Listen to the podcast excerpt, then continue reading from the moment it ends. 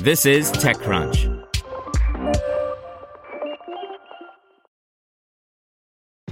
This episode is brought to you by ShipStation. You know, folks, I'm all about working smarter, not harder. Running a successful e commerce business can be really convoluted, and honestly, you have enough going on. So, I want to introduce you guys to ShipStation. I love using ShipStation because it makes it so much easier to automate all my shipping tasks, and I can manage all my orders in one simple dashboard.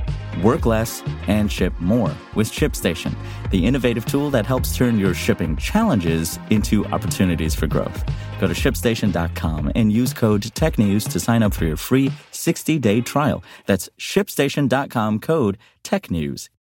Welcome to TechCrunch Daily News, a roundup of the top tech news of the day. Have you checked on your IT team lately? 2020 was rough for them. Ransomware, work from home, cloud migrations. It didn't stop. It's a good time to give them a new resource, IT Pro TV. They can learn new skills and have a reliable, searchable knowledge base all online and on demand. Visit itpro.tv slash crunch to learn more. That's itpro.tv slash Google says it's focusing on privacy friendly approaches to ad targeting. Okta acquires Auth0.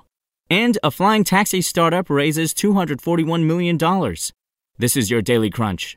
The big story is while Google had already announced it would be phasing out support for third party cookies in Chrome, it went further today by declaring that once third party cookies are phased out, we will not build alternate identifiers to track individuals as they browse across the web, nor will we use them in our products. In fact, in a blog post, Google's David Temkin argued that attempts to build alternative approaches to ad tracking will not meet rising consumer expectations for privacy, nor will they stand up to rapidly evolving regulatory restrictions and therefore aren't a sustainable long term investment.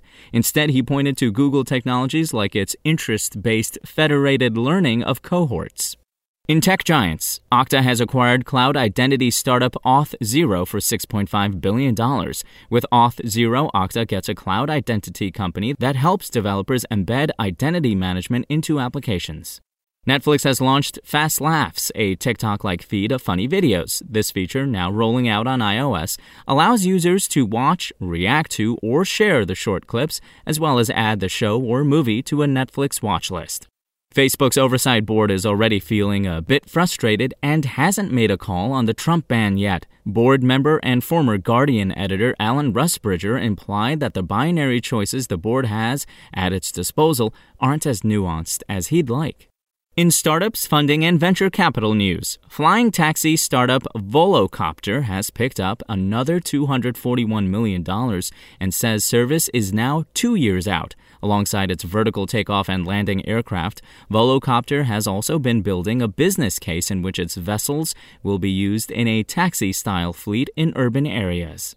Identiq, a privacy friendly fraud prevention startup, has secured $47 million at Series A. Identiq takes a different, more privacy friendly approach to fraud prevention without having to share a customer's data with a third party.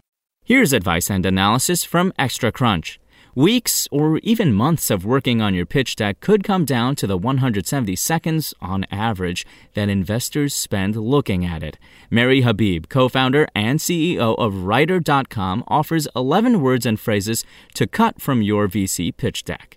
TechCrunch's Alex Wilhelm gives first impressions of AppLovin's IPO filing and says that it tells the story of a rapidly growing company that has managed to scale adjusted profit as it has grown.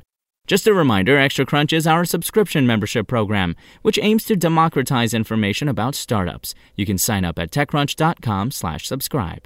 In other news, a team at MIT's CSAIL lab says cables could help soft robots transform into harder structures. The subcategory of soft robotics has transformed the way many think about the field. And finally, on the latest edition of Dear Sophie, the advice column that answers immigration related questions about working at technology companies, Sophie demystifies the H 1B process and E3 premium processing. That's all for today. For more from TechCrunch, go to TechCrunch.com.